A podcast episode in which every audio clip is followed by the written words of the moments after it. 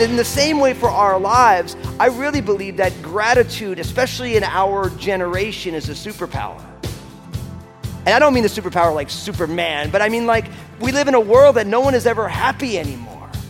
You know, and, there is this concept I've been thinking about that when you when you focus on what you have, you gain what you think you lack. And when you focus on what you don't have, you lose what you actually have.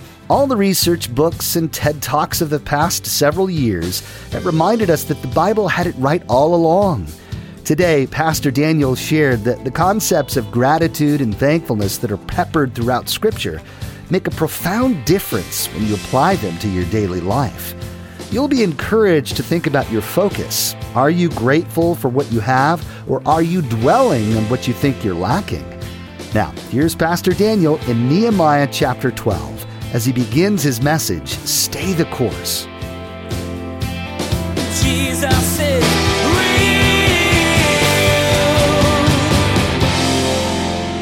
been talking about this idea of restoration. And, and if you think about any time that you're trying to restore something, to bring something to a better condition than it was before, you realize that you always have a goal in mind.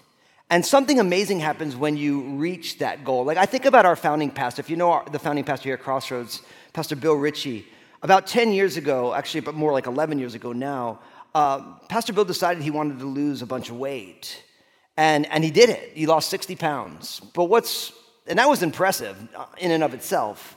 But what's even more impressive is that t- 10 years later, he's kept the weight off. You know, and if you do the research, and many of us know this from experience, you lose the weight, but then most people put the weight on again very quickly. Why? Because it's one thing to get to your goal, it's another thing to do what needs to be done to sustain the goal. Right? It's one thing to, hey, I'm trying to get from here to here, and then you get here, and then once you're here, can you keep it? I remember my first car, one of my, might be my favorite car that I've ever owned. I had a 1971 orange Volkswagen Karmann Ghia. Couldn't you see Fusco driving an old VW? Totally, right? And it was a cool car, except I'm on the East Coast. So if you know anything about old Volkswagens on the East Coast, because it snows and they dump all the sand and the, and the, and the salt, it just rust, these things become rust buckets. So I remember when I got that orange and I put a big old speaker system in the back, you know, it's like I, got, I had the Pink Floyd. I need to be louder than, than the sound of the muffler. You know, you, you know these things, right? So I'd, it was so loud, right? And it looked great. And then I'll never forget, my dad's like, know what the problem's gonna be? I'm like, what? He's like, we're gonna have to keep it looking like this. And sure enough, like eight months later, rust starts popping out in the rear wheel wells, both of them. I'm like, man, right? And, and then obviously it's a Volkswagen, so every day you got to clean the carburetor out. You know, there's all the stuff going on because it's like it, it's one thing to get it restored, and it's another thing to keep it amazing. Now, I bring this up because today we're closing out the book of Nehemiah, right? And we're calling the series Honest because what I love about the Bible is that the Bible is real about what life is really like. It doesn't give us like these pie in the sky ideas. It's, it's rubber meets the road, street level where we all live. And one of the things that I know about my own life and, and about almost everyone I know is that there's always areas that we need growth in, there's always places that need restoration. And it's one thing to actually get it restored, and then it's another thing to maintain the restoration. And for many of us, we might be doing well at getting us to the goal that we want to get to, but actually keeping things where it needs to be is where the struggle lies. Like maybe you did a great job of, you know, you were in, you were in tons of financial debt. And, and you like you did like the Dave Ramsey style thing and you got yourself out of debt, but now it takes a lot of work to stay out of debt. Maybe the marriage was just really struggling. And you did all the hard work to get it together again. But then once you got it there, then it takes a lot of work to keep it there, to keep growing right? Maybe it's like, man, you know, your background is in, is in drugs and alcohol, and, and you come to Jesus and you're at rock bottom, and you're like, man, I got to get this together. I got to stop messing with all this stuff. And then you get there. But then, do you keep it there? Maybe you're like, man, I, you know, years ago, man, I got to start reading God's word every day. I, I need to live on the word of God. And then you get yourself into a good rhythm of reading the word of God, but then it takes energy to keep reading the word of God. And so sometimes we make the mistake of thinking that the finish line is the finish line when we realize that at the finish line there's a new starting line. And Nehemiah is going to show us that today.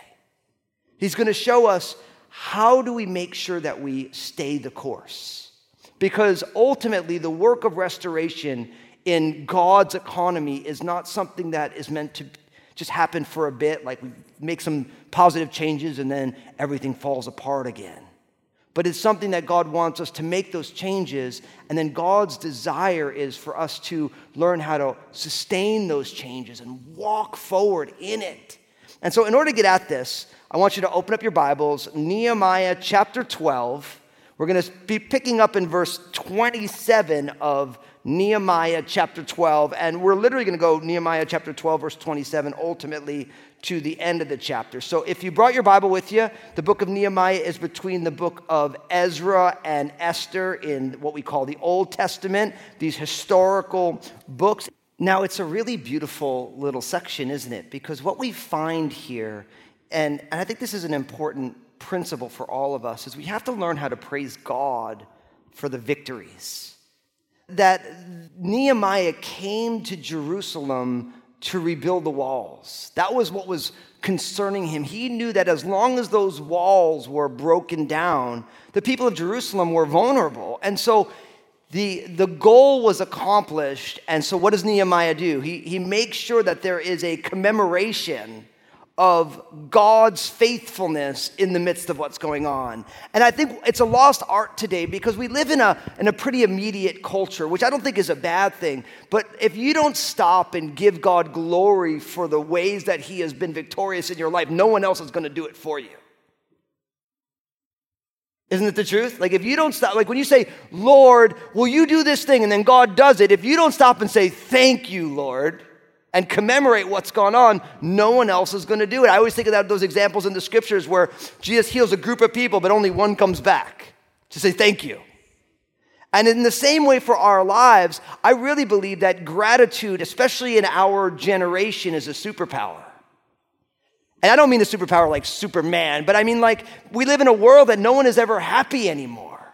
You know, and there's this concept I've been thinking about that when you when you focus on what you have, you gain what you think you lack. And when you focus on what you don't have, you lose what you actually have. I'm gonna say that again. When you focus on what you lack, you lose what you have. And when you focus on what you have, you gain what you lack. And it's all about that perspective. And I love this because Nehemiah, once the work is done, he brings in all the singers and he's like, we're gonna have like two, two Thanksgiving choirs and we're gonna like go, we're gonna have a little parade. We're gonna make our way around the city and we're gonna praise God and we're gonna end up at the temple and we're gonna be praising God. And I love by the time this, this section ends, it says, and also that day they offered great sacrifices. They rejoiced, for God had made them rejoice with great joy. And the women and the children also rejoiced, so that the joy of Jerusalem was heard afar off. There was such joy because the walls needed to be built and God was faithful in doing it. And, and Nehemiah and the people in Jerusalem were faithful in the midst of all of it. But we need to praise God for the victory. Of course, it says it this way in 1 Corinthians chapter 15, verse 57. But thanks be to God who gives us the victory through our Lord Jesus Christ. Now, I think this is really important because I realize that not everybody here is a follower of Jesus. And, and I always like to say if you're not a follower of Jesus and you're here at Crossroads, we love that you're here. And we want you to explore Jesus here with us. You are welcome to be in process here at Crossroads. So thank you. We're humbled and we're honored that you would join us here. But for those of you who are followers of Jesus, even though maybe in a specific battle you don't have victory yet, you have to remember you already have victory in Jesus.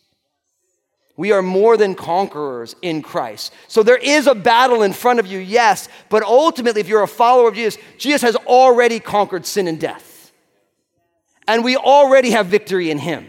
And it's just a matter of how is this going to work out in the midst of it all. And so for the believers, we come at every battle and every issue and every deadline and every goal from a place of victory, not just hoping for victory. Because we realize that even in the struggles that we have, we realize that God is doing a, a work that our momentary light afflictions are but for a moment, that the sufferings of this present time are not worthy to be compared with the glory that's going to be revealed in the children of God. We have that heavenly and eternal mindset in the midst of many earthly struggles. So we have that victory. And so, in a lot of ways, the people of God should be the most joyful people that anyone's ever met. Because even though we don't know how a specific skirmish is going to work out or a specific issue is going to work out, we know that we're already conquerors because Jesus walked out of that grave. Can I get an amen? Amen. amen. So good. Like, and, that, and that's why I love following Jesus. Because even when I'm like looking at something, like, I don't know how this is going to work. This is a mess. I mean, it's never going to happen, you know, because like everyone else, I say those type of things inside. And then the Lord's like, Daniel, what are you worried about? Like, I walked out of that grave. Oh, yeah, sorry, Lord. I forgave you of your sins. Oh, yeah, right on. So here we see now that the walls have been built and the people are being restored, now they're kind of getting back into the groove of caring for their, their life. And for the people in Jerusalem, you know, the, the temple that was there was the center of their religious life and the center of their public life. And so, right away, we, we are reminded of the fact that in order for the spiritual well being of the community, you need those, those strong gatherings. And so, really, there's a simple principle here because, you know, they have these storerooms that people could bring their, their gifts, their generosity. And, and the simple principle is, is that generosity keeps us spiritually fit. Generosity keeps us spiritually fit. Now, we talked about this in our last message together because we did see this principle of the first fruits. And I, I spent some time talking about it, so I don't want to kind of uh, belabor it here today. But he, I believe that generosity, and not only speaking of financial generosity, but just generosity of time, of, of using your gifts and talents, it keeps us spiritually fit. And to be honest with you, I believe it is one of the greatest markers of spiritual maturity because we're never more like God than when we're generous. I mean, if you think about it, God gave his only son for me. And so, like, God gave that which was most valuable to himself. And in the same way, what I am constantly learning, and I was thinking about this as I was preparing for this message about what a scary step of faith it was to start being financially generous and serving and all these things, and how much energy it takes to continue to do it, especially in our culture, because the reason financial generosity is so important and it does keep us spiritually fit is because we are in a constant battle to remember what is the source of our lives and where our resources come from. Like, we all have we have jobs and, and like you go to your job you're like my so like my, my career is what provides for me wrong. God provides for you by giving you breath in your lungs and giving you gifts and talents and passions. And then you apply those things to a job. And the resources that are generated from that are actually not from us and from our job but they're from the lord. But if we don't remember that then we think it's from us and then we develop anxiety about all these things right? And so the first battle is remember where is our source? God is our source.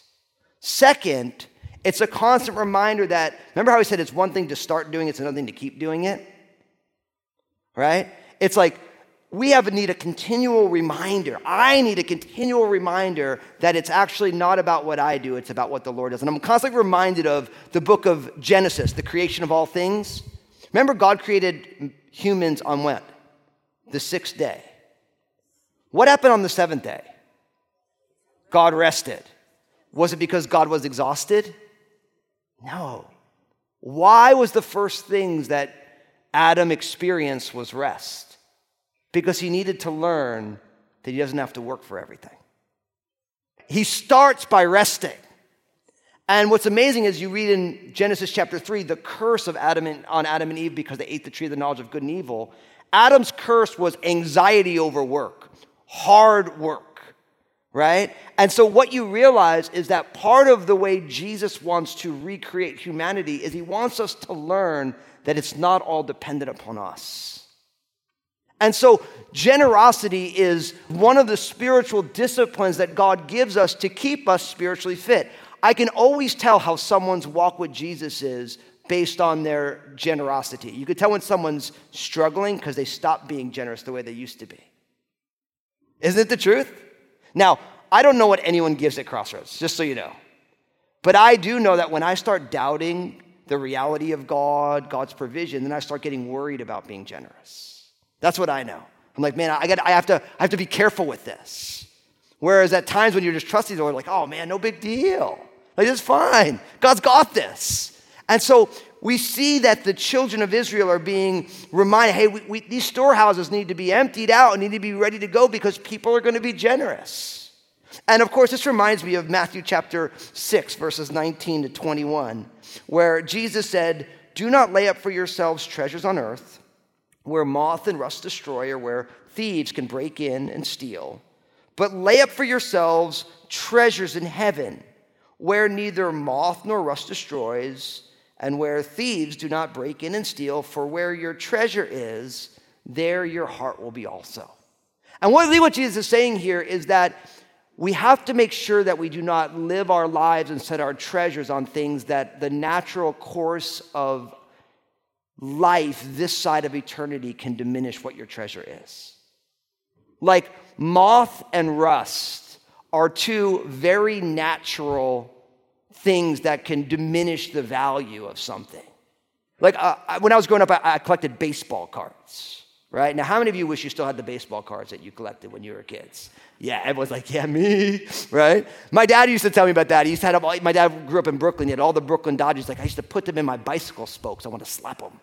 You know, I'm like, dude, you, you, you're going to retired with those kind of cards if they're in mint condition. But again, it's like, but if your treasure's in the baseball cards, it's like, from a value perspective, a baseball card with a crease in the middle is not nearly as valuable as one in perfect condition. Maybe she's like, man, I've been collecting precious metals because I've always wanted to be a pirate. Right?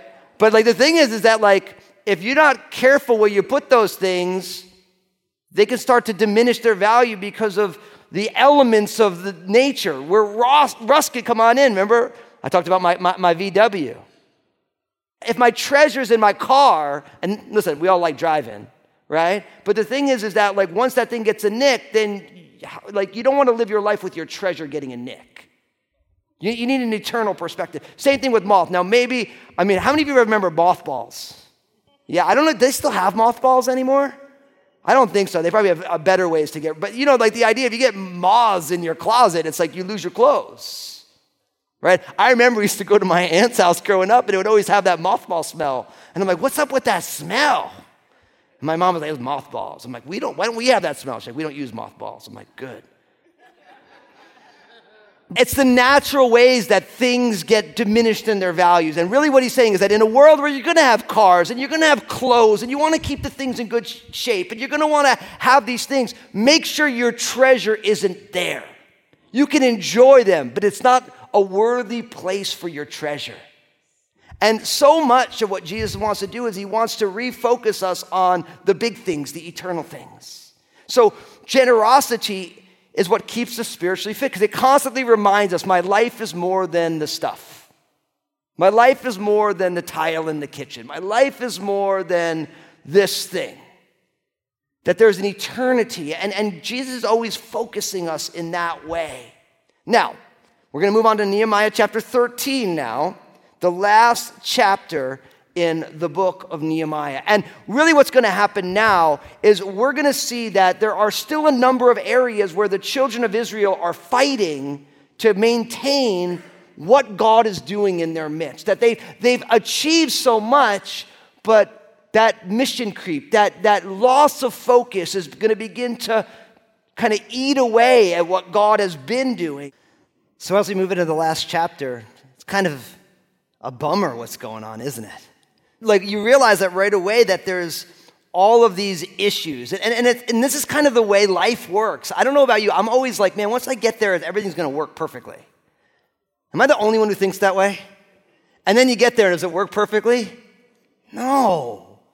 And the Bible's so honest because, like, man, they're celebrating the walls and they got the storehouses cleared out and they're ready to live life. And then, sure enough, they're reading the law and they realize, oh, we weren't supposed to be intermingling with these folks here. And oh, oh yeah, and then there's this guy named Tobiah who has been one of the, the, the enemies of all this work. And oh, the, the high priest gave him a room right in the, in, in the temple courts and he's just hanging out in there. You know what I mean? Oh, oh yeah, and then we're supposed to honor the Sabbath. And the reason they God sent us into exile was because we didn't keep the Sabbath. And then sure enough, I go away and I come back and everyone's partying on the Sabbath. No big deal. I mean, it's just the Sabbath. And Nehemiah has to re engage in leadership to try and help fix what's starting to fall apart. Now, what does this teach us? My friends, continual improvement is necessary. This is not only true for Nehemiah, but this is true for our lives. Now, I'm not saying that you need improvement on your salvation right? Our salvation is perfectly bought for us by Jesus on the cross. He did the work. Our justification is perfect in Jesus. But once we are justified by faith in Jesus because of his finished work, then the sanctification process begins, which is the process of you and I experiencing what it means to be justified in real time at street level in all the areas of our life. And I'm here to tell you, Sanctification is a process that we're all in every single day of our journey with Jesus until he comes back or he calls us home. And I'm here to tell you, in the sanctification process, continual improvement is necessary. So sometimes people argue about this distinction. They're like, well, I'm perfect in Jesus. I'm like, yes, in Jesus you are perfect, but your experience of your life in Jesus is imperfect until you get to go home to be with him. So you have to keep working on it. So it's not salvation by works, it's actually you're justified by faith in Jesus. You're also sanctified by faith in Jesus. But when you are sanctified by faith in Jesus, it causes you to make different decisions. When you trust Jesus, you make different decisions. Just like when you said yes to Jesus, that was a different decision than you ever made before. In the same way, your growth in Jesus, you do it by faith in Jesus, but it causes you to make different decisions. And that's exactly what we see Nehemiah doing here. There are different areas that are kind of coming up. And Nehemiah is like, oh, no, no, no. Like, we're not having Tobiah living in the temple. No way. And I, you gotta love that. Tobiah goes and throws all of his stuff out of the temple. Can you, like, don't you think Nehemiah's the man? Like, he's just taking the toaster, throwing it out of the temple taking his bed, getting that thing out of there, taking, you know, just tossing the stuff out of there. And you can imagine everyone be like, Nehemiah, chill, bro. Like, he's just houseless. We just gave him a place to live. And Nehemiah's like, no, just tossing it. Jesus is real.